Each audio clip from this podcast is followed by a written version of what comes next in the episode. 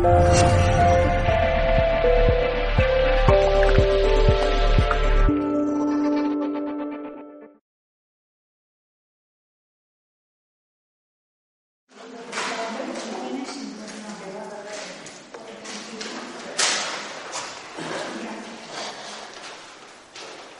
bien. Pues dibujamos nueve casas, es decir, eh, uno, dos, tres, cuatro, cinco, seis, siete, ocho y nueve. ¿Vale? Nueve. Nueve, nueve, nueve casas. Ponéis un uno, un dos, o sea, en una fila, en horizontal, ponéis las vibraciones de un solo dígito del 1 al 9. ¿Vale? 1 al 9. Y debajo vamos a escribir de cada número otro número. Entonces es muy facilito. O sea, ponéis en horizontal todas las vibraciones y solo vamos a escribir debajo. ¿Vale?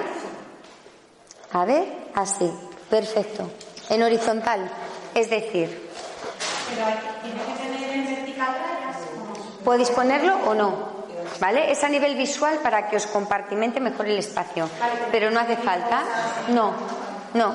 O sea, ponéis 1, 2, 3, 4, 5, 6, 7, 8 y 9. Y luego si queréis podéis poner rayitas, trazar un horizontal y poner unas rayitas. Esto ya como queráis. ¿Vale? Así. Entonces, aquí vais a coger vuestro nombre. ¿Vale? Vuestro nombre completo, que el nombre completo en numerología, ¿qué es? Vais a coger vuestro nombre. Para mí en numerología yo trabajo mucho con el nombre activo, aparte del nombre de nacimiento, el que os dan al nacer. Entonces, vais a coger vuestro nombre de nacimiento, pero si el activo, es decir, si, si por ejemplo, si os llamáis María del Carmen, pero os llama todo el mundo Carmen, yo cogería el activo. O sea, yo en las consultas le hago a la persona este estudio con su nombre activo y su nombre de nacimiento. Porque si veo un vacío kármico que me llena el nombre de nacimiento de la persona, lo tengo en cuenta. Pero cuidado porque con el nombre activo yo tengo un vacío kármico. Entonces, coged vuestro nombre activo por el que os llaman, ¿vale? Pero también vuestro nombre de nacimiento. Sí. A mí, por ejemplo, yo me llamo María Jesús, la Sí. mayor parte de la gente ya hasta ahora siempre me ha llamado Jesús. Sí. Que a mí no me gusta mucho. Mí me gusta Sí, María Jesús. Entonces, ¿el activo cuál es? El que me llama. El activo, el activo es chus. Lo que pasa porque tú durante tiempo has permitido. ¿Tú cómo te presentas? Yo como María Jesús. Siempre. Sí, Vale. Mis hermanos desde niña y todos, y toda la gente del pueblo que me conoce me llama. Pues entonces coge el nombre de chus, ¿vale? Y coge María Jesús también. Coge los dos, ¿vale? Y vas a ver tú misma la diferencia. Sí, también. Primero y segundo apellidos. Primero y segundo también. El nombre en numerología completo, Sí, no te preocupes, no hay problema. Estamos empezando a hacer la carta, una de las cartas kármicas, ¿vale? En es, una de las cartas kármicas que también es la carta de casas numerológicas, donde también se ven los temas kármicos, pero no es solo una carta para ver temas kármicos, es también la carta que nos permite saber cómo está diseñada una persona según su plan a nivel eh, psicológico, emocional y bioenergético. ¿Cómo estás configurada tú y por qué? Sí. Sí. Ahora os digo, paso por paso, ¿vale? Primero diseñamos la carta, el esbozo de la carta. Vamos a poner todas las vibraciones de un solo dígito, del 1 al 9, compartimentadas, pero como queráis. Si queréis solo poner las vibraciones y debajo lo que vamos a poner, no tiene pérdida. O si queréis hacer unas cuadrículas para tenerlo más organizado visualmente, como queráis. Y ahora cogemos vuestro nombre de nacimiento y el nombre activo, que es el nombre sustantivo que os llaman. Por ejemplo, María del Carmen, pues Carmen. Nombre activo Carmen, nombre de nacimiento María del Carmen. Y como decía María Jesús, puede que te llamen durante una época de tu vida tu nombre activo y a ti no te mm, guste eso. O puede ser al revés. Que te llame todo el mundo tu nombre de nacimiento y tú te sientas otra cosa, ¿vale? Entonces vamos a poner los dos. Y vamos a poner el primer y segundo apellido.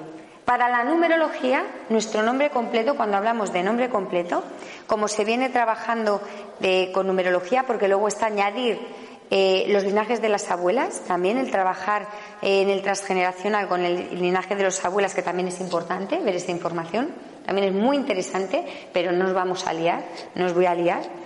eh, pero eso también, yo cuando hago un estudio también lo veo. Veo si el linaje de los abuelas me aporta o me quita temas kármicos.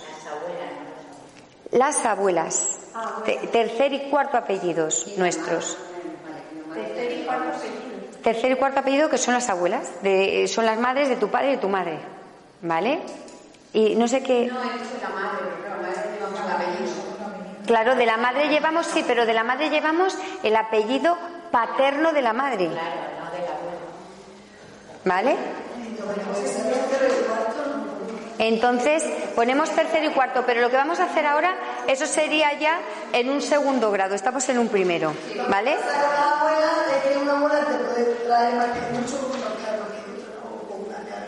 Puede que tú tengas un vínculo más potente con una parte del árbol. Puede que tú tengas, además, eh, mucho que ver con un linaje que, sea de una abuela tuya que de un abuelo. Es decir, eso lo vemos en el transgeneracional. Lo que estamos haciendo aquí es kármica. ¿Vale? Entonces, eso lo dejamos ahí, porque la numerología son diferentes aspectos, por lo menos lo que tratamos lo vamos a tratar bien porque si no vamos mezclando y nos vamos por ahí. Pero bueno, está muy bien también ver nuestro nombre con el linaje de las abuelas. Hoy no lo vamos a hacer así, ¿vale? Porque estamos viendo los temas kármicos que nos dan la cara. ¿Por qué trabajamos por primer y segundo apellido? Porque la numerología es muy práctica. Aquello que vibra nos habla de ti. Entonces, en nuestro sistema, ¿qué es lo que vibra? Primer y segundo apellido. El tercero y el cuarto no se utilizan. No quiere decir que no esté toda esa información. En el transgeneracional, vamos, lo tienes que utilizar sí o sí. Si no, no tienes transgeneracional que valga. Perdona, pero eso es en España. Porque a lo mejor en otros sí, en otros países, en otros países eso ocurre. La madre o el apellido de la madre o el apellido. Se trabaja, o ellos, ellos vibran un apellido. Aún así, yo cuando hago un estudio lo que hago es, veo todas las posiciones con su apellido, con el que utilizan, y luego con los dos. Y luego a las abuelas. O sea, conclusión, acabo viendo todo y tienes, claro, tienes un estudio tremendo, ¿no?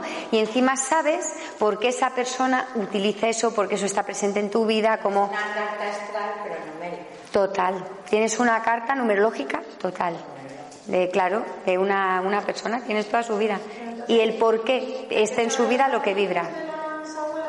No, no. Ahora vamos a trabajar con nombre, nombre de nacimiento y activo, yo recomiendo con los dos, y luego primer apellido y segundo apellido. Ahora, poned espacio entre los nombres, que no os lo he dicho, que os quepa arriba y abajo numeritos de cada letra, ¿vale? Para que tengáis también una visual un poco organizada. A ver. ¿El nombre lo ponemos aquí debajo? No, el nombre, el nombre lo puedes poner si quieres aquí debajo, pero dejando espacio aquí. Es decir, ahora poned los nombres de tal manera que dejéis arriba y abajo espacio para poder poner números. ¿Vale? A ver. ¿Tu nombre dónde está? Ah, no, así no. Deja espacio, Lidia. Lo puedes poner aquí, mira. ¿Me dejas que te lo ponga? Sí, sí, claro. Mira, puedes poner. Vale. Lidia te llaman Lidia, ¿verdad? Lidia. Lidia González Duque. Es que ha venido mi hijo, por eso salido. Vale, no te preocupes. Muy bien. Dejéis ahí un poco de espacio. Yo siempre pongo arriba el nombre de nacimiento o el activo y luego pongo los apellidos, uno y dos. Ah, no, pues yo lo he puesto todo. Vale, sí te cabe. Lo puedes hacer perfectamente. Perdona, yo lo he puesto. Bueno, pues ya está, tampoco pasa nada. O sea, yo lo suelo hacer así, pero quiero decir, porque luego miro siempre las posiciones al interior y al exterior de cada nombre, pero vamos, como vamos a ver kármica,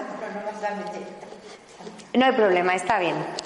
¿Vale? Que podéis poner arriba y abajo numeritos. Entonces, vais a ver ahora cada letra qué número trae asociada.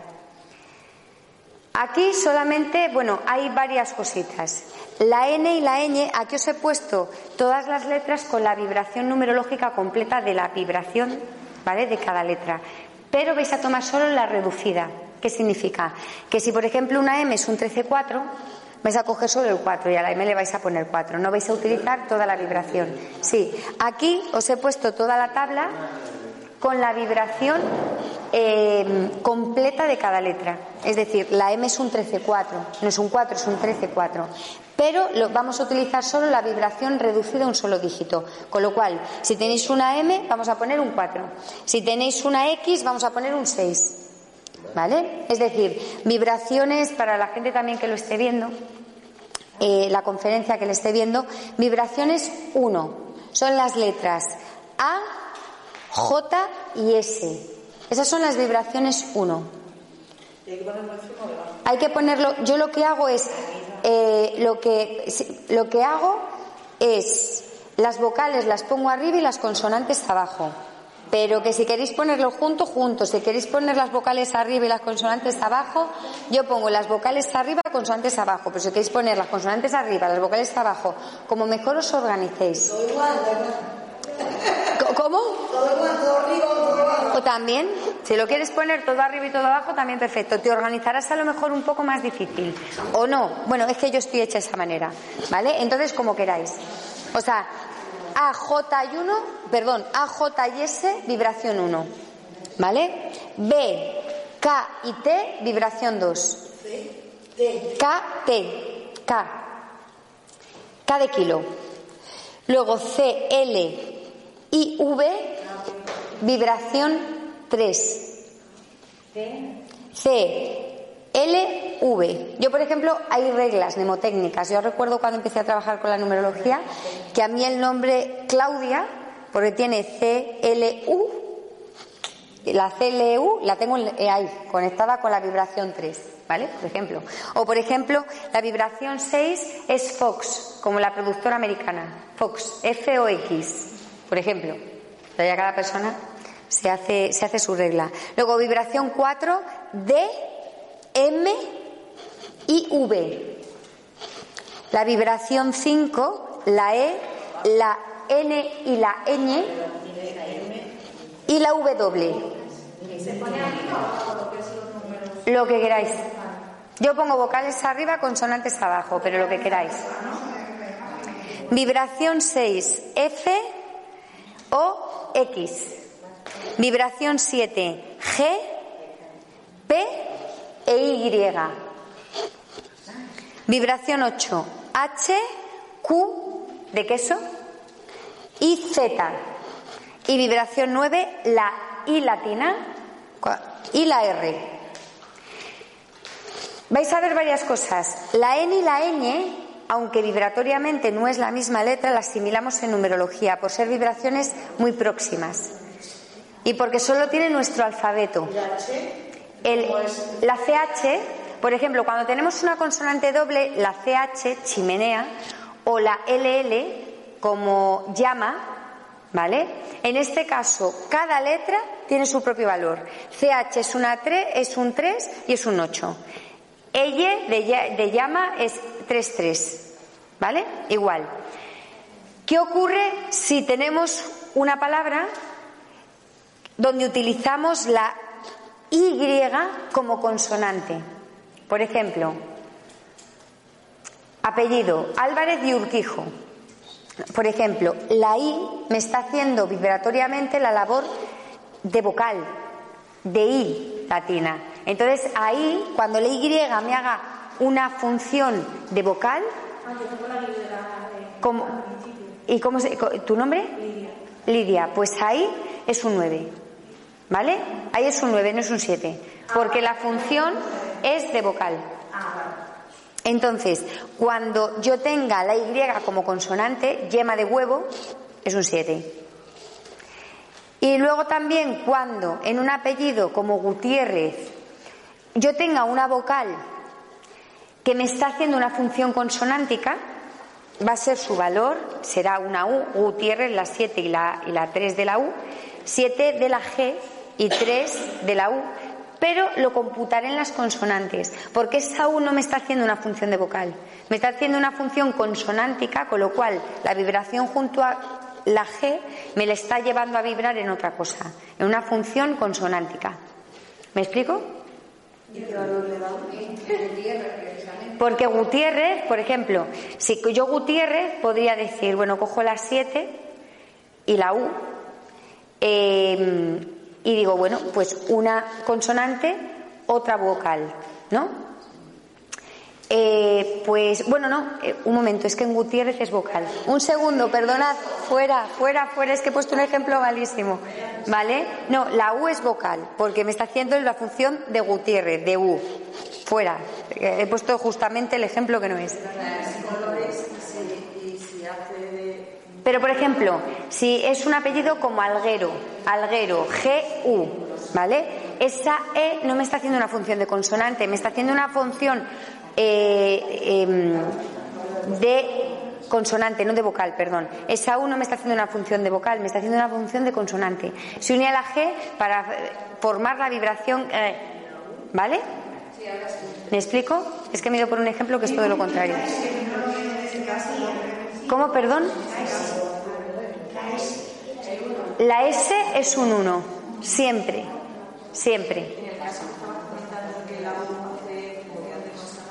Sí, igual, igual, pero yo le voy a añadir a consonantes eh, en vez de a vocales. Esto a vosotros solo os da exactamente igual, pero lo digo para otros temas en numerología. Nos va a dar igual para la kármica. No, no.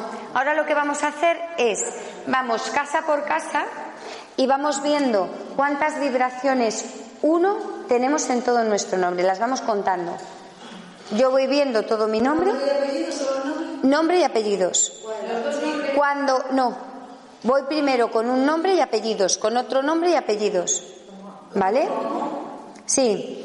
Si yo tengo dos nombres, nombre activo y nombre de nacimiento, primero me voy a ir al que más me guste, me da igual. O sea, yo utilizo siempre el nombre activo al principio. Entonces, utilizo el nombre activo, nombre activo, primer y segundo apellido. ¿Veis ahí? Ahí lo que vais a ver, simplemente hay que ver si de esa vibración no tenéis nada. Es decir, resulta que voy a mi nombre y de vibración una, no, uno no tengo ninguna letra que me vibre en un uno. Es lo único que tenéis que ver, ¿vale? Yo tengo una. ¿Vale? Pues ya está. Pues entonces, el número de veces que tengáis la vibración 1 en vuestro nombre, ponéis aquí debajo ese número de veces. Sí, debajo del 1. Tú, por ejemplo, sería un 1. 1. En el nombre, en el nombre tomado como nombre de nacimiento, apellidos, nombre activo y apellidos. Sí. No, no, no, separado. Nombre de nacimiento, primer y segundo apellido, veo si tengo un 1. ¿Vale? Resulta que tengo unos. O sea, que uno. Yo tengo unos en el nombre en el apellido tengo otro uno. Un 1 en todo el nombre, nombre y apellidos. No, no, no. Cuando hablo de verlo en el nombre, hablo de verlo. Tú, Lidia, lo tienes súper fácil, porque tienes el nombre mismo activo, el nombre de nacimiento. En todo tu nombre, ¿cuántos unos tienes? Nombre y apellidos. ¿Vale? Pues entonces debajo del 1 pones un 2. ¿Vale? Si, si yo estoy trabajando con nombre de nacimiento y nombre activo, primero cojo el nombre de nacimiento, María del Carmen, primer y segundo apellido, y veo cuántos unos tengo. En todo. En María del Carmen Ruiz Galán. Veo cuántos apellidos, cuántos, cuántas vibraciones uno tengo.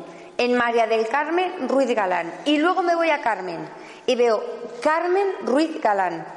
Y veo si en algunas de esas dos posiciones, o sea, trabajando con el nombre de nacimiento y con el nombre activo, tengo alguna vez que no tenga ningún uno. ¿Vale? Si me ocurre que no tengo ningún uno. Si tengo X unos, los anoto aquí debajo. Y si no tengo ningún uno, pongo un circulito. ¿Vale? Pues uno. Un uno. Yo no estoy haciendo el nombre pa- activo, dices. Sí. ¿Puedo hacerlo como tú el segundo nombre? ¿Verdad? ¿Puedes hacerlo como perdón? Tú dices que tú haces solo el nombre activo, perdón, estoy diferente. Sí, yo hago el nombre activo y luego el nombre de nacimiento. Siempre hago primero el nombre activo. Y ya está, no hay que hacer el nombre activo. Yo siempre hago el nombre de nacimiento también. Realmente se hace con el nombre de nacimiento, pero en numerología es muy práctica. La numerología, si una persona va vibrando por el mundo un Carmen y resulta que ese Carmen nos da un vacío kármico, esa persona se trabaja ese tema. Aunque el nombre de nacimiento no lo esté recogiendo, ¿vale? No será un tema de fondo como lo tiene Carmen, pero Carmen lo tiene, ese vacío. ¿Vale? ¿Puede ser un nombre que de pequeñita te llamen de la forma? No, Ah, vale. no. Si por ejemplo de pequeña te han llamado Carmencita, no, para nada. Y seguimos haciendo todo con los mismos números, ¿no? Poniendo debajo si tienes el 2. Sí, sí, y luego con los mismos números, es decir, vibraciones 2. Vale. Vibración 2. ¿Veis vuestros nombres o vuestro nombre? te- Apellido, pero nada más el nombre, nada más. El nombre, apellido. Siempre que hablo de nombre ahora es con los dos apellidos, ¿eh? Ya, pero vamos, perdona un momento. Sí. Ahora nos han dicho el nombre y tenemos el. Sí, perdona. Eh, vamos, yo tengo 10, pues son uno. ¿Vale? El Sí. Y ahora ya los apellidos o no. O buscamos dentro del nombre todas las letras que tengan. Siempre en todo el nombre, nombre, primer y segundo apellidos, buscad las letras que vibren en un 1. Buscad las letras que vibren en un 2. Letras y apellidos. Sí, sí, nombre y apellido siempre. Lo un- la única diferencia que hago es, para la gente que esté util- utilizando nombre de nacimiento y nombre activo, hacerlo primero con uno y apellidos y luego con otro y apellidos. Ah. No, los, no todo junto, ¿vale? Entonces vais contando todas las letras que están bajo cada vibración y veis si en algún momento de una vibración no tenéis ninguna letra. Alguien, por ejemplo, que no tenga letra 2. Vale. Lo más común, ¿vale? Lo más común es, no es común que alguien tenga la casa vacía uno en vacío kármico. Muy raro, ¿vale? Es algo raro. Ocurre, pero es raro. El vacío kármico en la casa 2 es común. O sea, bueno, común. O sea, es un vacío bastante común. De los más comunes. Luego, la casa 3 A ver, la casa. La casa 3. ¿Alguien tiene aquí un vacío kármico en la casa 3? Tres, tengo tres. Vale, la casa 4. ¿Alguien tiene un vacío aquí en la casa 4? ¿Alguien ha levantado la mano por ahí? ¿No? Vale. ¿La casa 5 algún vacío kármico? En la casa 5. En la cuatro. ¿En la 4? 5? En la cuatro sí, yo no tengo. ¿No? Yo en la casa no tengo, vacío. Eh, Perdón, ¿en la 6? ¿En la 6 o en la 7? En la 6 y en la 7, ¿quién? Estos son vacíos comunes. Cuatro vacíos comunes, solo os explico. Un, un momentín, parte por parte. Vale, Carmela, vale. calma. Sí, sí, no, si eso lo entendido, eso lo he entendido. Calma. Vale, poco a poco. Vale, poco a poco. Asentad los números ahí. O sea, volved, volved a echar un vistazo, a contar las vibraciones bajo cada dígito, del 1 al 9. Vale, con calma. Todo esto con mucha calma. ¿Vale?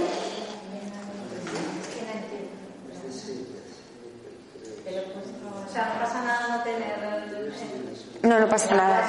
Son trabajos que hacer a nivel evolutivo, pero no pasa nada. Es decir, que al revés, cuando uno tiene un vacío kármico en una casa, cuando la persona hace su trabajo evolutivo, justamente esa casa, ese área de su vida, se llena de luz, se llena de abundancia, se llena. ¿Eh? La casa 2 es tu autoestima, tu nutrición emocional y tu nutrición materna. ¿Vale? La 7 es una memoria que tiene que ver sobre eh, no haber utilizado tu recurso personal en el mundo bien.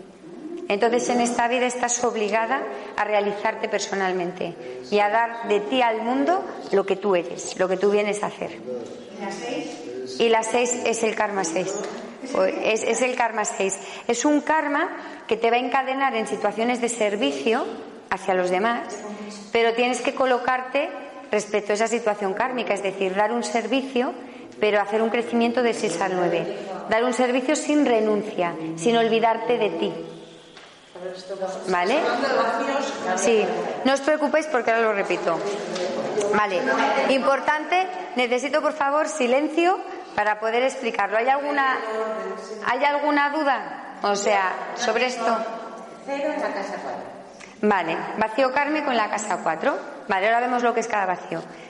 Vale, ¿lo habéis hecho bien? ¿Todo habéis podido avanzar bien hasta aquí? Vale. Ahora nos vamos a ir un momento de aquí. Ahora os voy a explicar esto, pero nos vamos a ir de aquí. Y vais a coger vuestra fecha de nacimiento completa. Día, mes y año. Con guioncitos. ¿Vale? Por ejemplo, ¿tu fecha cuál es tu fecha de nacimiento? del 4 de 1987. Vale, pues vas a poner 27, guioncito, 4, guioncito, 1987. ¿Vale? 27, guioncito 4, guioncito, 1987. Entonces, con guion, sí. Ah, también separado 1900. Como la pones No, no, como lo pones siempre, sí, toda la vida, o sea, 27 del 4, 1987, así, ya está. Entonces, vais a coger cada día, mes y año, es decir, cada entidad numerológica, día, mes y año, y la vais a reducir un solo dígito. Ejemplo, 27, vais a sumar 2 y 7 entre sí, y tenemos, sí, sí, no, no vamos ahí. O sea, no, no, esto no es trayectoria de la vida ni son compromisos. Esto es numerología kármica. Entonces, ¿cómo, perdón? El, año de nacimiento también a un número. Todo. O sea, entonces 27, todo por separado.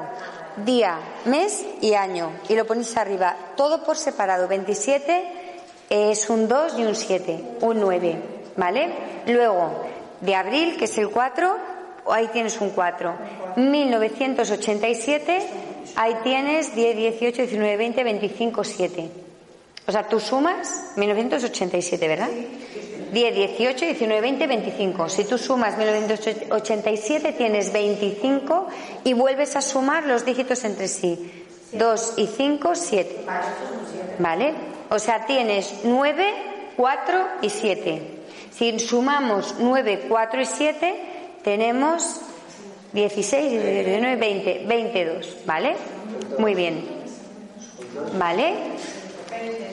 Ahí, ahí sí, lo, lo- lo lo reducís a un solo dígito. Si antes de reducir a un solo dígito tenéis un número ahí, que es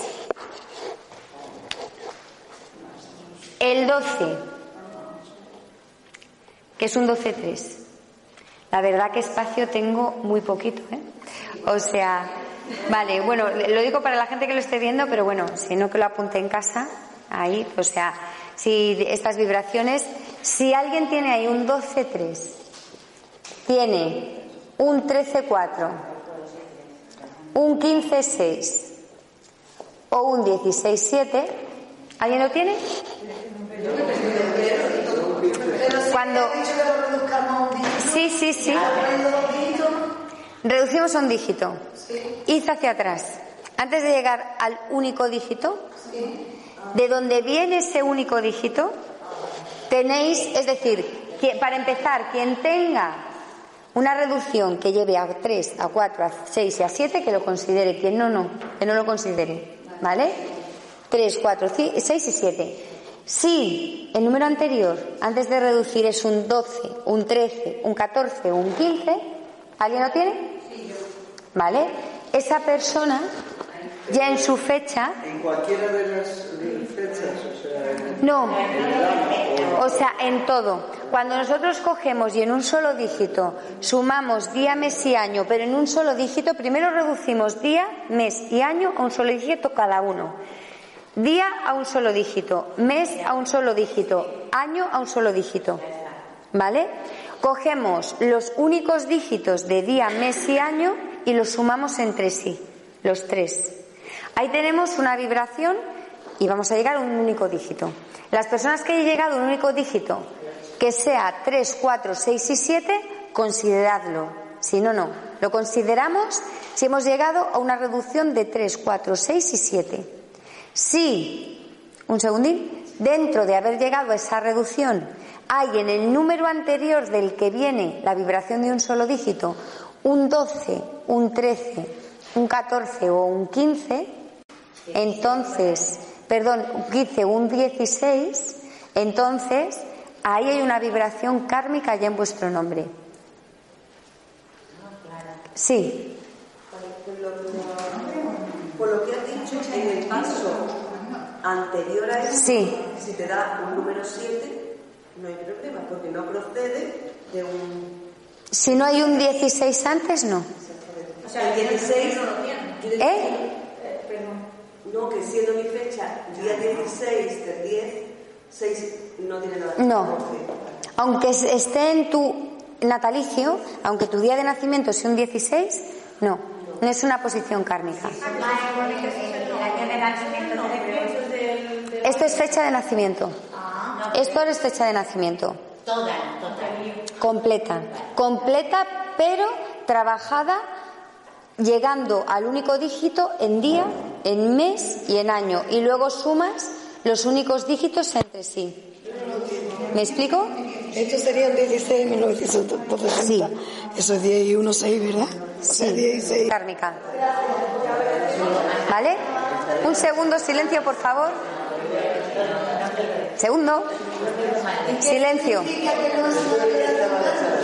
Pues eh, significa otra serie de cosas, compromisos, ¿vale? Pero tus compromisos no están ya desde un primer momento también bajo el trabajo de una vibración kármica a priori, a priori, ¿vale? Ahora os lo explico. O sea, voy con- por paso para que vosotros tengáis vuestro ejemplo en, vosotros mismos. Sí. Sí. En kármica no tienes vibración kármica. ¿Vale? Yo lo tengo aquí, en la Sí. fecha de nacimiento, el 8, eh, o sea, no en, en el año, no en la fecha. No, entonces no. No. Sí, un segundo, un segundo, si po- es que si, si las preguntas que me hacéis, perdonad, ca- callad un segundo, por favor. O sea, silencio, por favor, porque si las preguntas que me hacéis las hacéis en alto, la gente que vea la conferencia puede también seguir las preguntas y puede que le ayuden. Entonces, dime. Eh, no, una duda, que en otras ocasiones que había soñado, bueno, pues, lo había hecho sumando dígito a dígito y me da otro número totalmente. Claro, pero cuando sumamos dígito a dígito, que yo soy una forofa de sumar dígito a dígito, por cierto, o sea, cuando hacemos así, eso es pitagórica. Entonces, es tu compromiso espiritual a trabajar aquí, ¿vale? En, la- en el, en el espacio-tiempo, a nivel más básico, es tu vehículo aquí.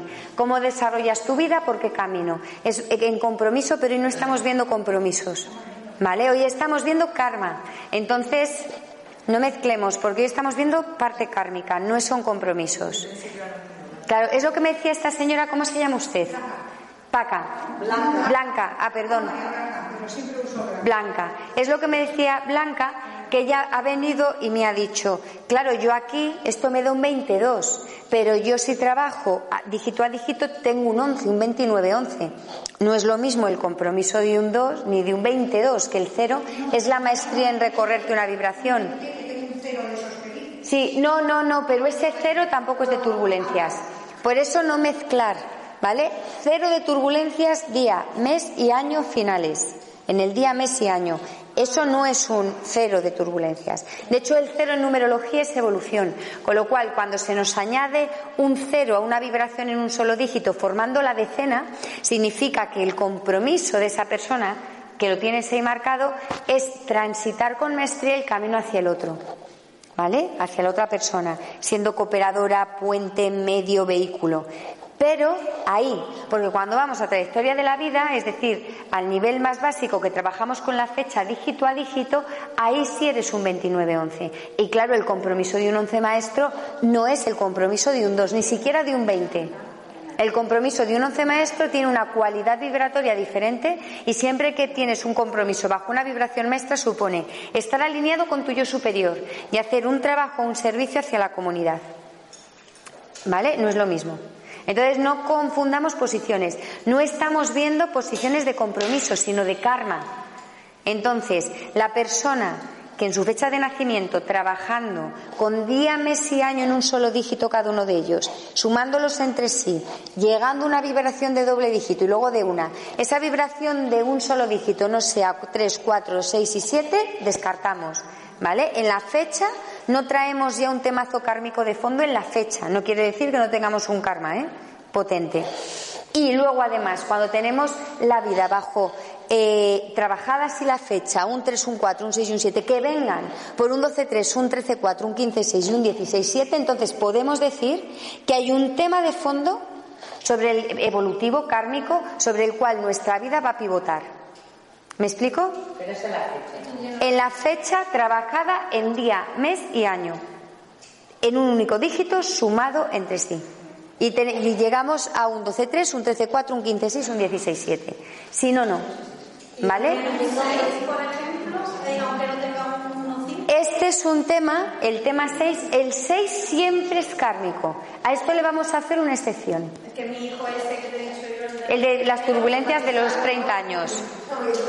Cuando, cuando una vibración, cuando una vibración, perdonad un segundo, cuando una vibración eh, es un 6, ¿vale? Es un 6, el 6 siempre es kármico. O sea, la persona está transmutando respecto a otras vidas situaciones en las que no vibró en suficiente amor o compasión hacia el otro. No porque el alma sea un alma que lo ha hecho fatal, ni mucho menos. El karma no es eso. Es que el karma se regala situaciones para seguir evolucionando respecto a un camino evolutivo anterior. ¿Me explico? Hay almas muy viejas que traen karma 6. ¿Por qué? Porque tú, o sea, que tú eh, vibres en algo que no contemple al otro, que no vibre en un profundo amor hacia el otro, supone estar ya fuera de la polaridad. Con lo cual, almas muy viejas traen un 6 a transmutar, dando un servicio al mundo. ¿Y cuando todo sumado dan 7? ¿Cuándo? ¿Todo sumado dan 7? No, si no es un 16-7. ¿Vale? Solo, no, solo hay un tema que es el 6. El 6 siempre es kármico. Y ese karma 6 puede estar con la raíz hundida en la vida de una persona como principio evolutivo hasta un nivel u otro según la persona lo tenga. Si una persona además en el trabajo con el día de nacimiento tiene un 15-6, entonces ya sabemos que esa persona va a transitar su vida bajo un 15-6 kármico. Vamos, ahí de fondo, de superfondo. Él no tiene un 15-6. Vale, ¿tiene un 6 puro? Sí, porque Sí, porque es. Vale. Vale. Pues no tiene ese telón de fondo, pero sí tiene un trabajo kármico con el 6 que hacer. ¿Vale? Aunque no tenga ese telón de fondo. Estos son telones de fondo en la fecha de nacimiento. Y claro, lo que hemos dicho antes, el karma para que este es un regalo para evolucionar desde ahí. Que la- el alma se diseña para hacer un proceso evolutivo por temas de otros espacio-tiempos que dejó inconclusos. Es decir, tú en una vida puedes aprovechar toda tu vida para avanzar, crecer, aprovechar todas las situaciones de la vida para evolucionar. Entonces, cuando tú no puedes aprovechar, por la razón que sea, esas situaciones, es algo que te queda pendiente, pero no como una losa o un castigo, sino para seguir evolucionando y creciendo desde ahí. Siempre es así. Entonces, vamos a ver qué significan esos karmas, qué significan en la vida de una persona, cómo se hacen palpables, qué va a vivir el alma bajo, el, alma en espacio-tiempo, bajo esas vibraciones de telón de fondo. ¿Vale? Luego podemos tener 16 tiene él. ¿Vale? Bueno, pues entonces ahí tenemos también un tema de trabajo 16-7. Eso no es en casa, coge el ejemplo ahora. ¿Qué? ¿Cómo, perdón? Digo que el ejemplo. Claro, además que no pasa, que vamos a ver, los temas kármicos son un regalo. Las almas eh, viejas traen mucho trabajo a realizar. Así que efectivamente no pasa nada. No es algo al revés. Hombre, siempre. Un alma siempre.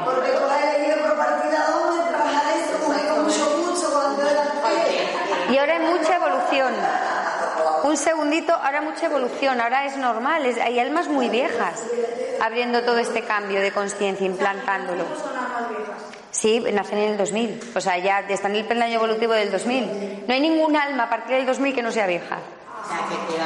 Ni una sola. Luego hay, luego hay mega viejas dentro del 2000, pero...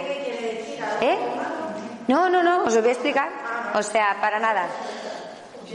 ¿Vale? Estos temas kármicos se los diseña el alma para evolucionar desde ahí, ¿vale? Por cosas inconclusas donde el alma puede seguir ascendiendo, vibrando en más amor y, en más camino hacia la unidad, en amor. Entonces, el 12-3 se le conoce como el síndrome de Peter Pan. Cuando un 12-3 se tiene aquí, la persona va a tener que evolucionar a nivel emocional. y psicológico. Es un trabajo también con la emoción, como el 15-6. ¿Vale? El punto de origen, el meollo está ahí. Va a tener que saber adquirir responsabilidades y compromisos a nivel emocional y psicológico, porque tiene que evolucionar, tiene que madurar desde ahí. Y va a tener un trabajo profundo con. Estamos en la fecha. Y un trabajo profundo con la autoestima. Igual que el 15-6. De hecho, la casa 2 y la casa 6 en numerología son vasos comunicantes. El área o el esfera de la casa 2 es tu nutrición emocional. Es tu nutrición emocional. ¿Cuál es la primera nutrición del ser humano? La materna. Nos describe la relación con la madre, nos describe em, cómo esa persona ha sido nutrido. Tú la primera consideración que tienes hacia ti mismo es la que tu madre te da. Entonces, cuando una madre no puede nutrir, no es solamente es una cuestión de amor o de afecto, ni muchísimo menos, es una cuestión energética. Una madre que no está nutrida no puede nutrir al hijo. No sabe. No puede, es una cuestión energética. Puede ser una mujer que incluso te coma besos, pero si energéticamente no está, no puede, salvo que ahora se está transmutando todo esto. ¿Qué es? No, no, no, no. O sea, 12-3 o 15-6, ¿vale? pero este es el 12.3. El que se trabaja la falta de nutrición materna es la casa 2, que aunque es el 3, el 12.3 se manifiesta en la casa 2 muchísimo. Y de hecho veréis gente con un 12.3 en posiciones al nombre, al interior, al exterior o en fecha que tiene aquí un vacío kármico. ¿Vale? Es una memoria de abandono. Madres. memoria, sí. como dices, estábamos hablando antes de patraño, la tengo que romper yo para mí. Sí. Sí, porque si tú no rompes, eso se perpetúa.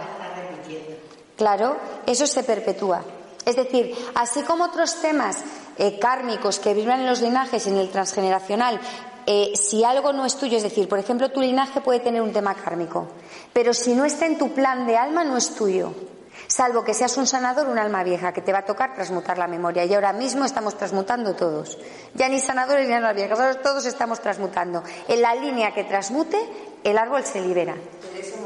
Sí. Creo que, vamos a ver si lo podemos hacer. Yo creo que me estoy liando. Sí. Podemos hacer, por ejemplo, ¿qué significa un vacío en Sí. la casa 1 con la fecha de nacimiento? Un vacío en la casa 2 con la fecha de nacimiento. Sí, sí, ahora voy, ahora voy a ir. Voy por partes, necesito ir por partes, ¿vale? Es decir, yo os he, os- os he lanzado la información, hemos ido manejando unas cosas y ahora estoy llevando todo un poquito a la línea, ¿vale? Para poder entender. Entonces, primero, raíz, fecha. Si en la fecha ya tenemos un tema kármico, abrimos el ojo, porque sabemos que ese es un tema de fondo de nuestra vida, ¿vale? Por eso empiezo por la fecha, aunque empecé por por las casas antes. Entonces, lo primero yo voy a ver esto. El 12-3, síndrome de Peter Pan. La persona va a tener que evolucionar y madurar a nivel psicológico y emocional. Se suele reflejar en un vacío en la casa 2. Se suele, puede que no lo tenga la persona. Igualmente va a tener que madurar a nivel psicológico y emocional. Igualmente. La única, diferente, la única diferencia, depende de cómo yo tenga colocada la casa 2, es si detrás hay una memoria de abandono, de otro espacio-tiempo, o no la hay. Si hay un vacío kármico aquí, además hay una memoria de abandono. Entonces, la persona está cerrada emocionalmente, le cuesta muchísimo abrirse, le cuesta muchísimo confiar, porque la casa 2 es la confianza en la vida, es nuestra dimensión femenina, es la Cleopatra, es la dimensión nuestra que se relaja, que se deja cuidar, sostener, que confía en la vida, que dice a mí que me cuiden, que se da su lugar, esa es la casa 2. Pero el 12-3 se manifiesta muchas veces como una memoria de abandono. A veces, otras no. ¿Vale? El 12-3 en todo caso es evolucionar y madurar a nivel psicológico y emocional. Siempre. ¿Desde dónde? Desde tu autoestima. Es el trabajo profundo con la autoestima. Cosa que también tiene la casa 2. Autoestima. Trabajo con la madre.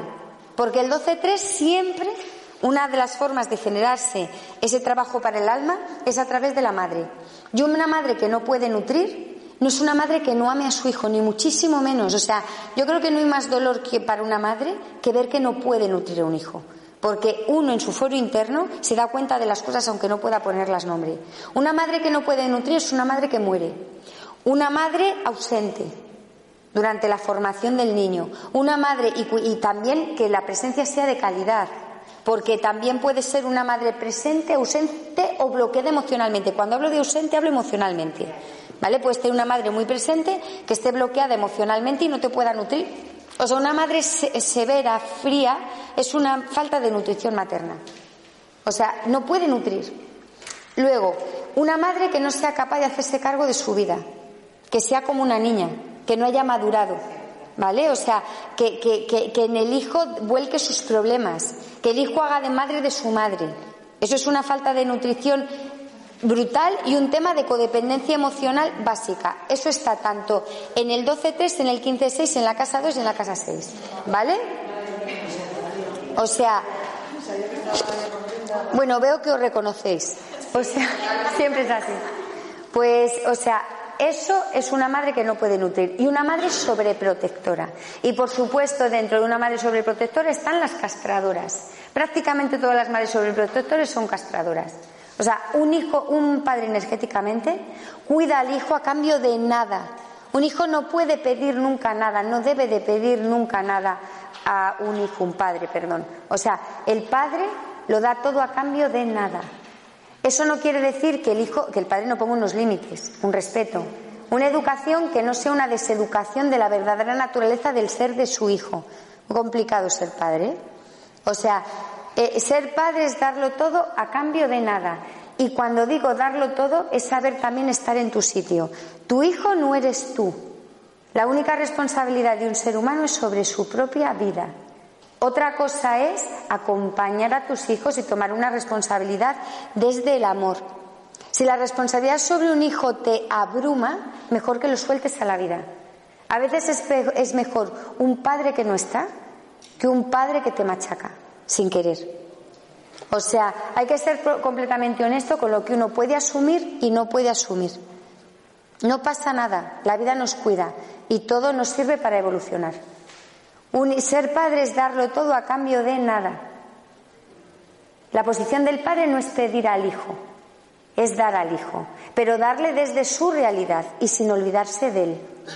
Cuando una persona vuelca sus proyectos vitales en unos, en unos hijos, es otra falta de nutrición materna. La madre da, estando en su lugar, dueña de su vida. Eso es muy complicado, muy complicado de dónde venimos, pero esa es la posición correcta. Das colocada. Y si no puedes dar, no pasa nada. Es mejor que te mires, es mejor que pidas ayuda en un momento incluso dado para poder con esa responsabilidad del hijo, que será para ti una carga, si tú no puedes nutrir bien, te mires a ti te coloques tú. A mí en las consultas me pregunta muchas veces la gente, ¿qué puedo hacer por mi hijo, no? O por mi hija. Y la respuesta siempre es la misma, colócate tú. Sé feliz tú, hazte cargo de tu vida tú. Y cuando es la madre la que no quiere evolucionar, por ejemplo, yo le ofrezco mi ayuda porque sé que la necesita, porque sé que está mal y ella lo dice. Eso es de un 6. Tú tienes, tú, Lidia, tú eres un 6 con patas andando por el mundo, ¿sabes? Por lo que estás diciendo. ¿Tienes una trayectoria de la vida 6? La historia de mi madre, o sea, mi madre. Sí, pero tú me hablas, tú eres la hija que le dice a su madre que evolucione a ver si evoluciona. Yo le digo, yo le digo que Bien. Siempre como que. No pasa nada. Es decir, como que. Se escaquea. En todo caso, cada persona es ayudada o no. Cada uno es libre en su vida para coger o no coger. A veces los seis, yo soy un trayectoria de la vida seis, el seis me lo conozco muy bien y tengo un karma seis. ¿Eh? Vamos, por, to- eh, por todas partes. Tú, según estás hablando, eres muy seis. ¿Sabes? Ayudo a los demás, pero los demás no tal. ¿Sabes? Todas esas frases son de un 6. Tiro de mi madre, pero mi madre no quiere. El 6 siempre se trabaja, el 2 y el 6, la mendicidad emocional. Con lo cual, el 6 necesita, es un mendigo. Es decir, Cuidado porque la sombra del 6 es muy sutil y es muy potente. Es el trabajo con la sombra a full y con la emoción. Entonces, cuidado, es que yo sé lo que es eso, me pongo en tu lugar porque es que te veo y me veo. Te digo que tienes un 6, vamos, te juego lo que quieras. A que tú eres más 6 que otra cosa. Aunque tengas una trayectoria de la vida 7, me da igual. Como en camino de vida en Cábala, en compromiso profundo, tengas un 15-6, cuidado con la numerología, hay que conocerla bien. Hay que conocerla bien. Si no, la numerología nos puede despistar. Tú eres más 6, vamos, que yo no sé, pero pero es un 6. Un 6 con patas. Las fechas de mis hijos, las fechas de no sé qué, todo bien atadito, todo bien controlado a nivel emocional, pero yo no controlo. No, no me gusta controlar, me gusta ayudar.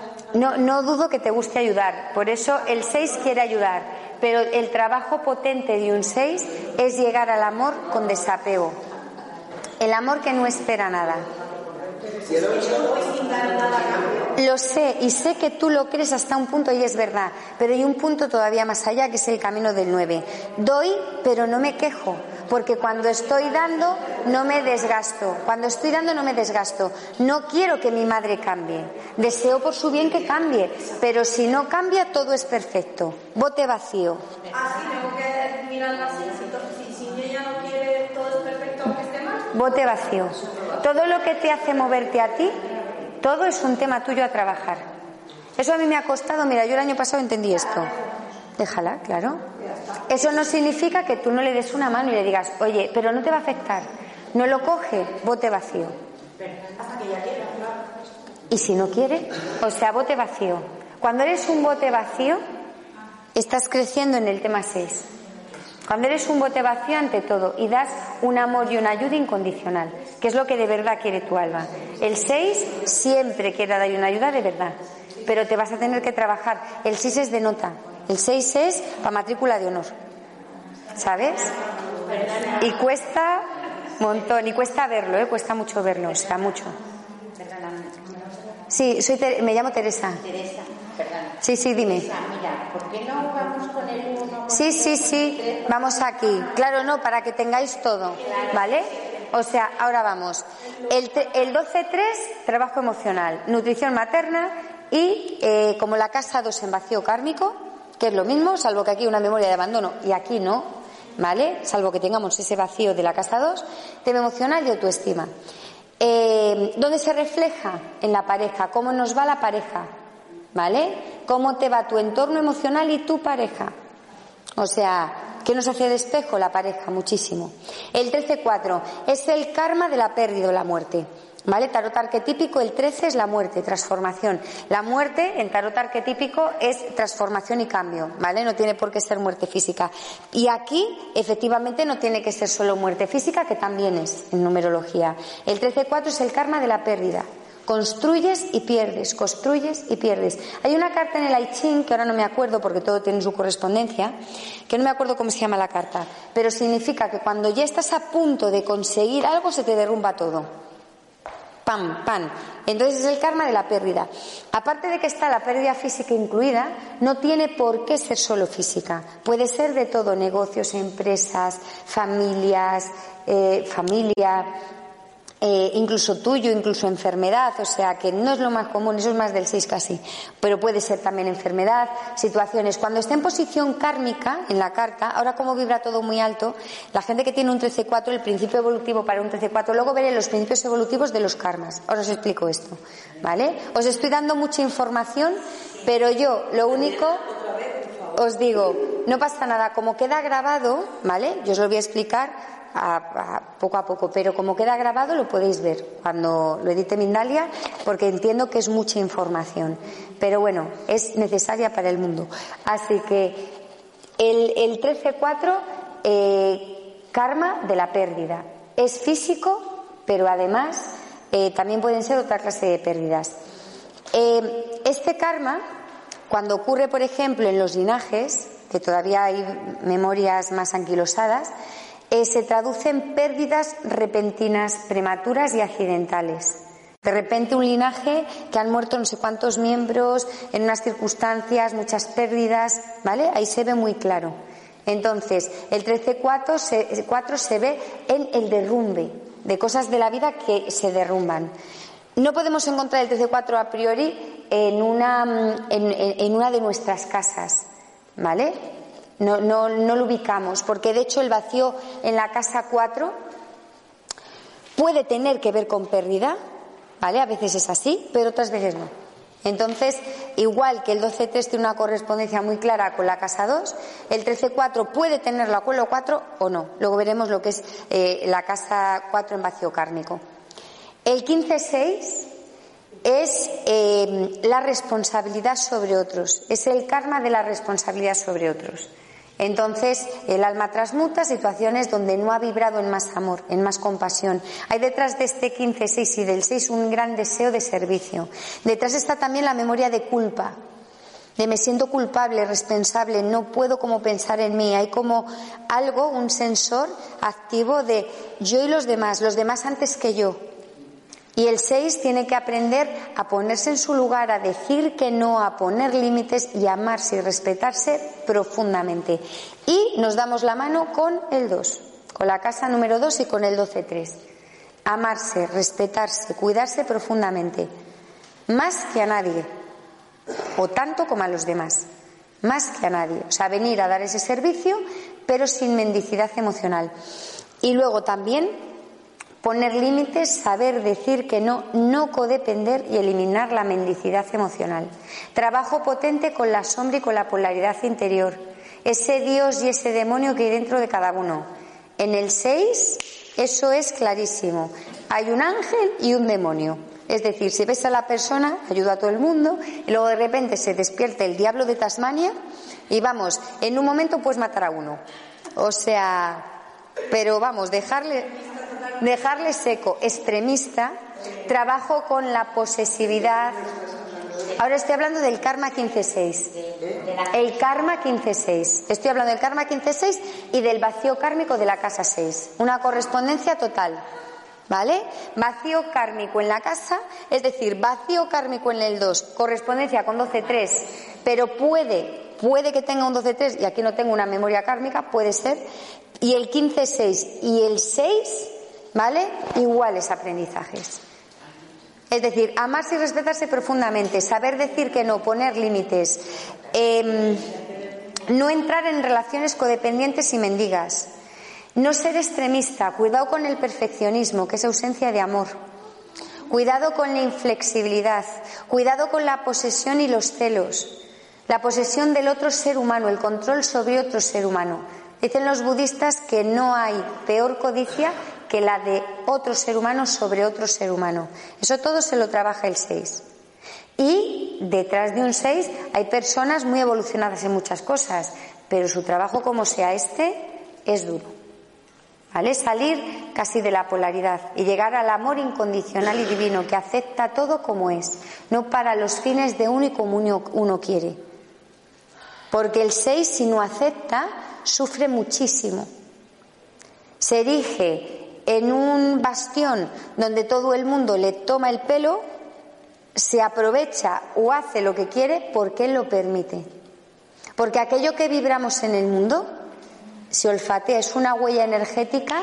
Si yo siento que de alguien me puedo aprovechar, entre comillas, o puedo abusar, abuso. Si alguien está colocado y me dice, no, perdona, te doy un servicio, pero yo me amo. Entonces, ahí no se mueve nadie.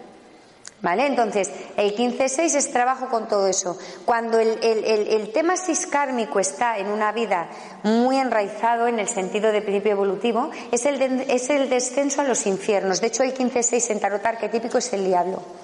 Es el encadenamiento vital. Cuando el 6 se tiene en posición kármica total, en la segunda de las cartas que no vamos a ver, o sea, porque ya me apedreáis al salir, pues eh, cuando se tiene en esas posiciones, son encadenamientos de la vida. O sea, la vida te encadena y te deja atado a situaciones que solo te liberas si tú creces. No puedes huir porque el panorama que se te presenta es mucho peor, pero tampoco puedes aceptar la cadena a riesgo de enfermar o perder la vida. O sea, entonces el tema 6 es un tema de mucho trabajo y es un tema muy bonito que la gente me dice, joder, si siempre hablas, es un tema muy bonito de vida, pero hay que saber colocarlo. Muchísima gente que viene a la consulta es porque tiene un 6 en una posición kármica, muchísima gente. O sea, porque es una vida que hay que colocar y entender. Si yo hago todo por los demás, ¿cómo puede ser? Y cada día pierdo mi vida, mi salud y mi tal. Porque no lo estás haciendo bien. O sea, entrégate, pero tienes que crecer y evolucionar en todo lo demás. 16.7. Es el karma sobre el conocimiento. Es un karma que puede dar lugar a grandes o profundas inestabilidades psicológicas o psíquicas. ¿Vale? Sí, sí, el 16, el 16 también tiene una correspondencia total con el, con el vacío en la casa 7.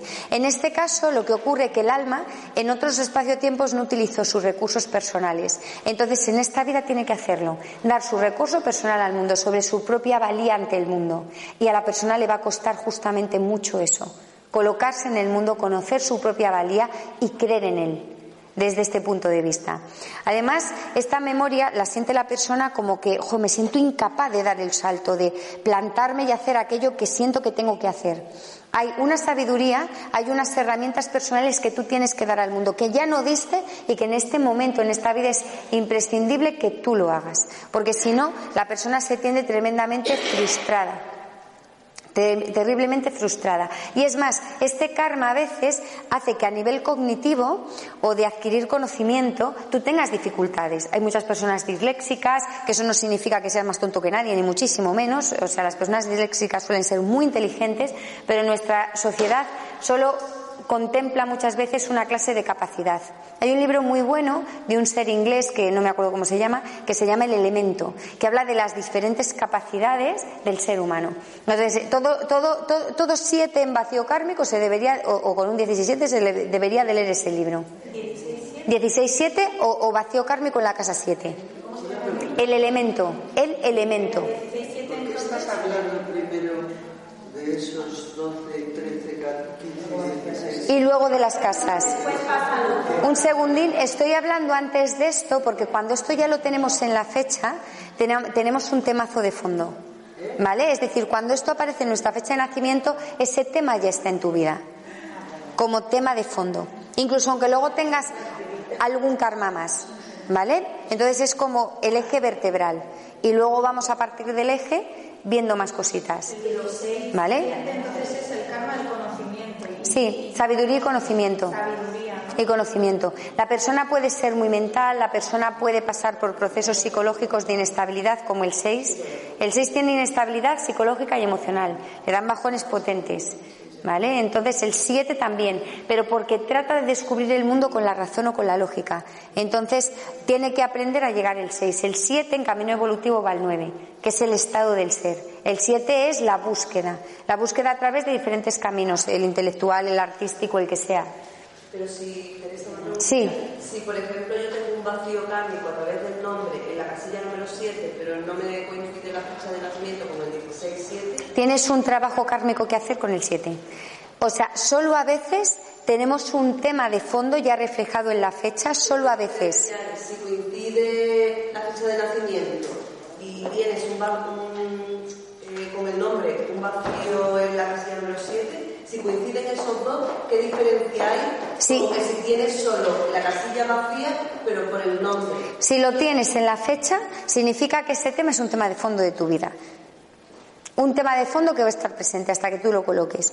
Cuando tienes un vacío kármico es parecido, pero cuando lo tienes en los dos sitios, ya de entrada tu plan te habla de que todo tu plan pivota en el mismo grado como los propios compromisos sobre ese karma. ¿Vale? La fecha de nacimiento en numerología nos habla de toda la clave de nuestra vida, lo que es más nuclear, más vertebral en nuestra vida.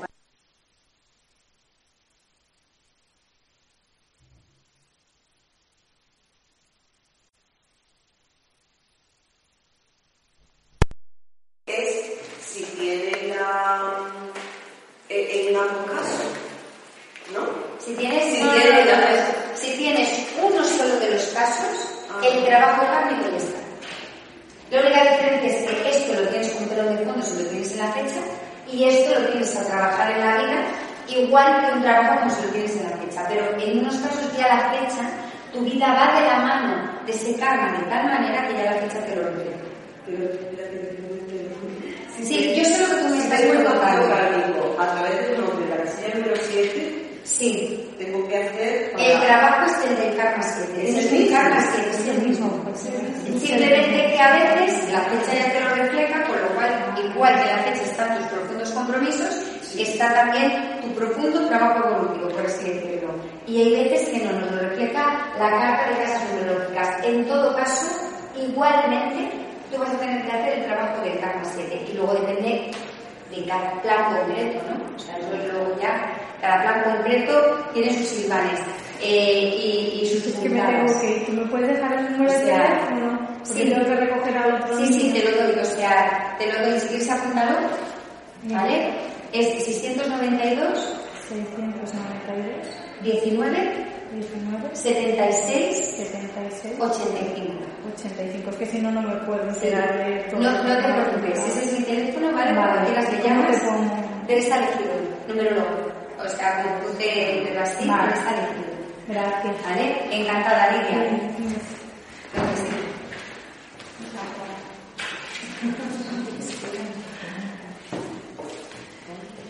Muy bien, pues vamos a seguir con las casas, ¿vale? Porque, porque nos estamos alargando bastante. Entonces, con las casas, la casa 1 no es común este vacío kármico, la persona tiene un problema de identidad en la materia. Es un trabajo con la búsqueda espiritual. Es algo que le ha dejado inconcluso en otras vidas. ¿Cómo ver contra su identidad en la materia, es la casa 1, tu identidad ya masculina en la materia, tu identificación en la materia desde el hasta que te disuelves en el ser? O sea, a través de un viaje hacia el interior. ¿Vale? Entonces, la persona tiene que, llegar a encontrarse con su ser. Entonces, es un tema kármico, algo que queda inconcluso de otros lugares. Una asignatura pendiente. Gracias. Eh, vacío en la casa 2. Lo que hemos dicho, correspondencia con 11.3 en la composiciones del 11.3 en el nombre. Eso tampoco lo voy a explicar hoy porque no tengo vuelto de estos. ¿Vale? 12.3 y vacío kármico. Autoestima. Trabajo con la autoestima, con la nutrición materna. Es la casa femenina de nuestra identidad yin en la vida y de nuestra nutrición y nuestro soporte energético. El verdadero soporte energético del ser humano está en nuestra posición yin femenina, cómo podamos y permitamos ser nutridos. Aunque el empoderamiento yang también influye en nuestra posición energética, o sea, de hecho el chakra pélvico, que es el que nos permite avanzar en la vida, autodeterminarnos e ir a por lo que queremos, identificarnos y definirnos ante el mundo, que es también el tercer chakra, pero el primero nos permite avanzar, ¿vale? También es importante el juego de las dos energías, pero la parte femenina, desde el punto de vista de vernos desde el sentimiento, desde la emoción y desde la autoestima, es trabajo de lo femenino, ¿vale? Detrás de lo que, lo que late detrás de un vacío en esta casa es una memoria de abandono, de miedo a abrirse emocionalmente, miedo a ser abandonado, miedo a ser rechazado. La casa 2. Miedo a ser abandonado, a ser rechazado, a no ser amado. La persona se cierra como una concha y no recibe de la vida, ni para bien ni para mal, no recibe. Se queda atascada emocionalmente, ¿vale? La memoria de abandono. La casa 3 cuando está en vacío kármico, la, la, casa 3 es una progresión hacia la casa 6, porque en numerología la secuencia 369 forma parte de un 3 progresado que crece sobre sí mismo y el 3 en numerología tiene que ver con la conexión con el mundo, con la vida, con el optimismo, el dinamismo, con la autoexpresión y la capacidad de crear desde uno mismo y manifestar lo que uno siente y es. Entonces, el 3 cuando tenemos esta casa en vacío, esta casa 3 es la casa del niño, es la casa del niño, de nuestra parte que juega, que se entusiasma con la vida, que se permite, que se deleita, que no tiene responsabilidades y que puede disfrutar la vida. Cuando tenemos aquí un vacío kármico hay una memoria de no merecimiento, de no darnos permiso. ¿Vale? Tiene a veces que ver con el 6, porque hay una memoria de culpa. Entonces la persona no se permite. No se permite el juego, la diversión, el baile, el disfrute de la vida. El disfrute de la vida es esencial. Es una parte nuestra tan importante como saber tomar responsabilidades para la parte práctica de la vida o tener palabra o ser fiel a los compromisos que uno asume. Tan importante. O sea, o más diría yo. Porque es muy difícil desde la rigidez de un 4 que asume y toma compromisos y está bien colocado, poder ir, más allá, porque el 4 es rigor, en cambio, el 3, por lo menos la flexibilidad te invita a disfrutar y a eh, disfrutar y probar. Entonces, siempre late aquí una memoria de no merecimiento, ¿vale? De no disfrute de la vida. Una memoria kármica en la casa 4 significa que la persona eh, tiene un problema a la hora de afrontar responsabilidades. Tanto porque no las tomen en absoluto, es decir, que, que- no quieran ni tomarlas, ni acercarse a ellos, o porque las tomen un extremo, de tal manera que no se permita a sí mismo nada. Es algo parecido al vacío de la casa 3, en efecto, pero el origen es muy diferente. En la memoria 3 es que el alma hay algo que no se ha perdonado, entonces no se cree merecedor. En el, en el vacío de la casa 4, el alma, en algún momento, ha quebrado en algo de su infraestructura, en alguna norma, y eso le ha acarreado una situación de culpa respecto a una responsabilidad a cumplir, una responsabilidad objetiva incluso en el mundo. Entonces la persona es súper rígida con sus compromisos o con lo que asume hasta el punto de no disfrutar la vida, o bien la persona puede encontrarse en una fase, en esa polaridad de la casa 4 en vacío kármico, de que no quiera asumir ninguna responsabilidad. También puede ser. Normalmente es más fácil encontrarlo en personas que no se dan permiso, que tienen un exceso de responsabilidad, que ante todo cumplir, aunque no se planteen ni por qué, ni para qué, ni hasta dónde. El vacío kármico en la casa 5 es uno de los encadenamientos vitales. Eh, podemos tener diferentes encadenamientos, siempre van de la mano de un 6. Puede que en las casas, en alguna de ellas, tengamos un 6. Es decir, tengamos de esa vibración 6 veces esa vibración en todo nuestro nombre. Entonces la casa está encadenada. Se desencadena la casa a través de un servicio, pero colocado. Cada casa tiene su particular cómo. En todo caso, la 5 es la casa que nos permite comunicarnos con la vida, abrirnos al mundo y recibir de la vida, en un sentido político incluso, en un sentido de estar ante el mundo. Porque la casa 5 tiene que ver con la casa 1, que es la identidad en el mundo, en el espacio-tiempo, y el 5 es cómo salimos al mundo. ¿Cómo salimos? Como tengamos nuestro, nue- nuestra parte yan, o sea, salimos desde el guerrero que somos. Entonces, cuando tenemos esta casa en vacío kármico, hay un encadenamiento. Hay un no poder abrirte o no poder disfrutarte del mundo. Generalmente no tiene que ver con cómo está configurada la persona a nivel psicológico o emocional. Tiene que ver normalmente con circunstancias que si uno no sabe gestionar en su vida, le acaban atrapando. Con lo cual, atento en una carta a posiciones de seis de la carta de la persona. Porque lo que más te atrapa en la vida es el tema 6 si no lo sabes colocar. ¿Vale? Aunque no venga inicialmente por un tema emocional, puede venir si es por un tema 6. Pero no es que te atrape una emoción, es que realmente no puedes vivir en el mundo. Acabas metido como en una trinchera, desde la que ves el mundo como, como a través de una verja. ¿Vale? Estas memorias, la memoria de la casa 5 no es muy común, para nada. La 4 y la 3 tampoco son muy comunes. Hay, pero no son muy comunes. Lo que sí es muy atípico es una memoria kármica en la casa 1. Yo en, en 10-12 años me la he encontrado dos veces, creo. ¿Vale? Esto es muy atípico. Estas memorias todas son más comunes, pero aún así casas 3, 4 y 5 tampoco son muchas.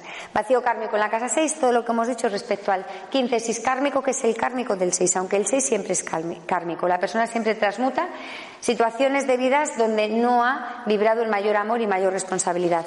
Casa 7 en vacío kármico, no haber aprovechado tus recursos y talentos, tu recurso personal, con lo cual estás obligado a darlo al mundo. En este despertar hay también muchas almas viejas que tienen un tema kármico aquí. ¿Por qué? Porque su sabiduría hace evolucionar, contribuye al despertar. ¿Vale? Muy común esta memoria, eh, actualmente muy común es esta memoria. Se transmuta eh, tomando conciencia de quién eres, de quién eres, de lo que vienes a hacer. En cierta forma te toca tomar contacto con tu nueve, o sea, con tu ser. Y a partir de ahí, hacia adelante y darlo. Porque la memoria kármica de la casa 7 lo que hace es que te mete en una inseguridad sobre ti. Cuando te toca hacer algo, crees que no puedes, o que algo, alguien lo va a hacer mejor, o yo no sé si podré. ¿Me explico? Hay una, hay una sensación de no sé por qué no puedo. Y a lo mejor me formo y tengo el conocimiento sobre esto, pero cuando tengo que saltar, como que no lo veo. Como que no lo veo. ¿Por qué? Porque el camino del 7, que el 7 es intelecto, búsqueda, razón y muy, mu- mucha mente en general, eh, para la gente que trae memoria kármica 7, el intelecto no vale. Hay que llegar al- al ser. Con lo cual yo siempre le digo a la gente con temas 7 kármicos que se olvide por dónde su mente y su ego le quiere llevar. Que se olvide, vamos, si siempre tienes que olvidarte, en un tema 7 sí, olvídate. O sea, déjate hacer. pero salta. No te bloquees, vete. ¿Y cómo y cuándo y tal? Ponte a andar. Es que no sé si seré capaz, no sé si estoy preparado, ponte a andar. Es que el de al lado lo hace mejor que yo y seguro que le van a coger, ponte a andar.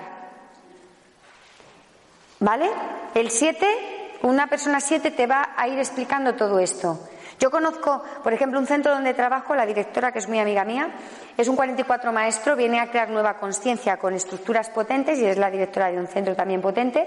Y, y ella, nos conocemos ya desde hace años, y, y ella tiene un, un tema 7, ¿no? Y ella me dice muchas veces, es que no sé cómo hacerlo. No, digo, pues si tú no sabes cómo hacerlo, y yo siempre digo, este tema 7 y tal, ponte a andar. Y ella dice, he hecho no sé qué de formaciones, aparte como directora, como terapeuta, eh, de formaciones como terapeuta, y siempre creo que me falta algo. Digo, ponte a andar, ponte a andar. O sea, aunque hagas todas las formaciones habidas por haber bajo el sol, o sea, como esté golpeando la memoria kármica 7, es que nunca vas a estar capaz, nunca te vas a sentir capaz.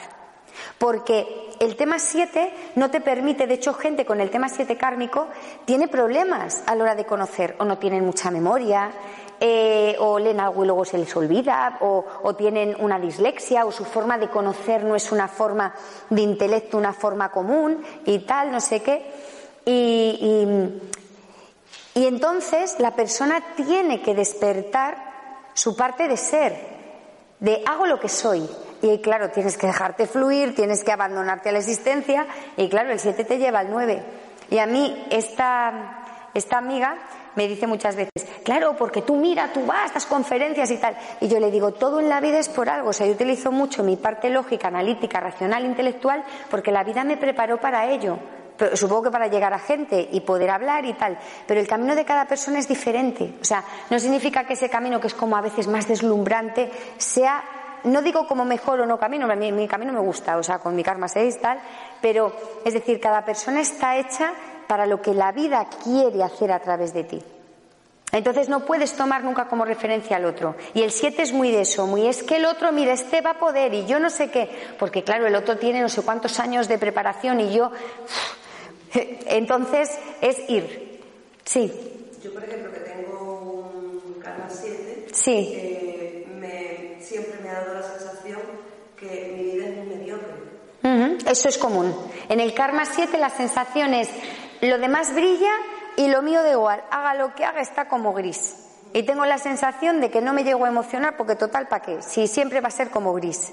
¿Vale? Fluye. No te va a valer la mente, no te va a valer. Ábrete al milagro del ser y de la vida. Y salta. Déjate. ¿Qué te gusta hacer en tu vida? ¿Qué, ¿qué te gusta hacer de verdad? Aprender. Eso es muy común. Al tema 7 kármico también le encanta aprender. Es decir, al 7 le encanta aprender y al 7 kármico le encanta aprender también. ¿Vale? Genial. Bueno, pues aprende. Aprende por qué. ¿Por qué aprende el 7 y el 7 kármico? Para despertar la sabiduría de tu alma. Lo que tú vienes a dar de tu recurso personal. No estás aprendiendo, estás despertando esa sabiduría. Pero puede que con un 7 kármico tú aprendas, aprendas, salgas de un curso y digas, no me acuerdo de nada. Pero cuando he estado ahí, jope, qué conexión. ¿Vale? Pues entonces estate en esa conexión en la vida y darlo desde ahí al mundo. Sin control. Y haz lo que te guste, como te llegue. Sí. Esto solo lo estamos mirando con el nombre o también colocamos los vacíos de la fecha de nacimiento. Esto es con los, esto es con los vacíos. O sea, solo hay un tema kármico si tenemos aquí un vacío. Pero, si tenemos aquí un vacío en la fecha. O, o nombre. No, la fecha de no. No, aquí la fecha no tiene nada que ver. Ahora estamos con los vacíos. Las fechas lo hemos mirado, estamos con los vacíos. Hay un vacío en la casa, ¿vale? Luego tenemos vacío en la casa 8. Este es muy común. Este es muy común y ahora más. ¿Por qué? Porque esta, esta es. Estamos con los vacíos kármicos. Con los vacíos. Pero el 16-7 es igual que un vacío kármico en la casa 7. Igual, nos da igual. ¿Vale? Nos da igual. O sea, el 15-6 y el 16-7 son como tener dos vacíos, exactamente igual. El 12-3 es como un vacío kármico aquí, o no, pero el trabajo es parecido, porque aquí late una memoria de abandono en el vacío kármico y aquí no tiene por qué, pero el trabajo con la autoestima, con la nutrición materna y con tu parte femenina es la misma. Y el 13-4 es la pérdida, que puede venir con un vacío kármico en la casa 4 algunas personas, pero no necesariamente. ¿Vale? Y luego, la casa 8, este tema es muy común, porque esta es la materia. La materia en cuanto a materia, estructura, contante y sonante, riqueza, poder y abundancia. Entonces, estamos ahora transmutando en este cambio de paradigma la creencia de que la materia es mala, la creencia de que el dinero es malo, de que detrás del dinero solo hay poder, corrupción y tal. No es verdad. El dinero, la materia es una energía. Es una energía que se puede utilizar para. y el poder, y el poder, no solo el dinero, la riqueza. eh, se puede utilizar en el sentido que uno lo dirija. Entonces, ahora mismo también hay mucha transmutación en este sentido. Hay mucha gente con un vacío kármico en la casa 8 que no quiere oír hablar ni de poder ni de materia. Yo no lo quiero. Yo no lo quiero. Porque en otras vidas no hemos hecho una buena utilización de nuestro poder, de nuestra materia, de nuestro dinero, de nuestra riqueza, de nuestra abundancia. ¿Vale? Entonces, la materia hay que amarla en el sentido, o sea, amarla en conexión con tu ser, en conexión con tu ser desde el ser, como algo positivo, dándole una dirección positiva, no eludirla, ¿vale? Depende luego el plan de cada persona. Entonces, es así. Hace poco hablé con un señor que él tenía una vida muy de místico, pero con un vacío kármico en la casa 8. Y en camino de vida en Cábala tenía en compromiso espiritual profundo un 80 y algo. Y entonces yo le dije a este señor, tú eres muy místico, eres muy tal, pero cuidado, porque la vida te va a mandar estar aquí con tus piececitos, ¿eh? Asumir control, asumir poder lo que eres y darlo al mundo, porque tenía además un vacío en la casa 7. Y entonces me dice él, Claro, yo con 15 años que empecé a trabajar me di cuenta cómo funcionaba el mundo y me fui a India, un. Y estuve en un ashram, estuve cuatro años, pero vi que eso tampoco me llenaba. Y luego me vine a Ibiza o Mallorca y estuve viviendo en una cueva 10 años, pero vi que tal. Digo, pues olvídate de la cueva, digo, porque tu trabajo está aquí. Amar la materia. Dice, no, ya vivo desde unos años con mi pareja actual, ya no sé qué, y veo que esto va por ahí y tal. Tema 8 kármico, aprender a amar la materia, aprender a ponerte en tu lugar, a ponerte en tu sitio, a recabar para ti lo que es justo también, en un sentido de abundancia, de dinero, de, ¿vale? El tiempo es valioso, el- la energía es valiosa. No digo que todo sea transcribible en un beneficio económico o en un beneficio que te incumbe, pero es un equilibrio de cosas. Es como cuando tú das un servicio y después te sientes vacío. Porque te da la sensación que ese servicio que has dado, si no lo colocas bien, no solo a nivel económico, sino a nivel que sea, te desgasta. O sea, un servicio cuando está bien dado y bien colocado no desgasta. Y cuando se da desde una voluntad de darlo porque te da la gana. Si no te da la gana y te sientes como vacío, algo ahí no está bien, ¿vale? No es la lógica del servicio, aunque nos hayan inculcado por siglos que parece que sí, pero no lo es. A nivel energético no es correcto. Y luego la casa 9, cuando hay vacío kármico, que también es un vacío muy poco común como el de la casa 1, significa que la persona está en búsqueda del ser. Es algo muy parecido a la casa 1. Este 1 todavía toma más tierra, pero ese, uno, ese 9 ya está en una búsqueda de, de disolución casi en el ser. Hasta que la persona no encuentre su dimensión de ser, anda totalmente a oscuras o perdido. ¿Vale? Entonces, esto es eh, el trabajo, es decir, cómo podemos ver nosotros nuestra parte kármica de vida, trabajando con la fecha que a veces nos lo muestra ya desde el primer momento, los vacíos kármicos en las casas y luego también posiciones al interior y al exterior en el nombre activo y el nombre de nacimiento. El nombre de nacimiento marca nuestros profundos compromisos espirituales, igual que trayectoria de la vida, camino de vida en cábala, híbrido, ¿Vale? Si lo tenemos vibraciones kármicas al interior o al exterior, el alma se compromete con ese trabajo evolutivo, tanto nombre de nacimiento como el activo. El nombre activo es lo que ya vibramos, lo que nos llaman y aquellas vibraciones que ya somos, que ya estamos vibrando en el mundo. Entonces, lo que os quiero decir es que si aquí no tenemos temas kármicos, puede aún así en un estudio aparecer más posiciones kármicas. Pero cuando esto esto- está aquí, ese karma es un karma de fondo. Es un karma de fondo, tanto en el vacío como en la fecha. Si ya la fecha nos lo muestra, el tema kármico que nos muestre la fecha va a ser el pivote sobre el cual va a desarrollarse toda nuestra evolución, aunque tengamos otros temas kármicos. ¿Vale? Pues aquí lo dejamos. No sé si hay alguna pregunta más, alguna cosita más. ¿Vale? Así que, pues encantada de, de charlar, de dialogar. Ha sido, ha sido bonito. Y, y nada, gracias.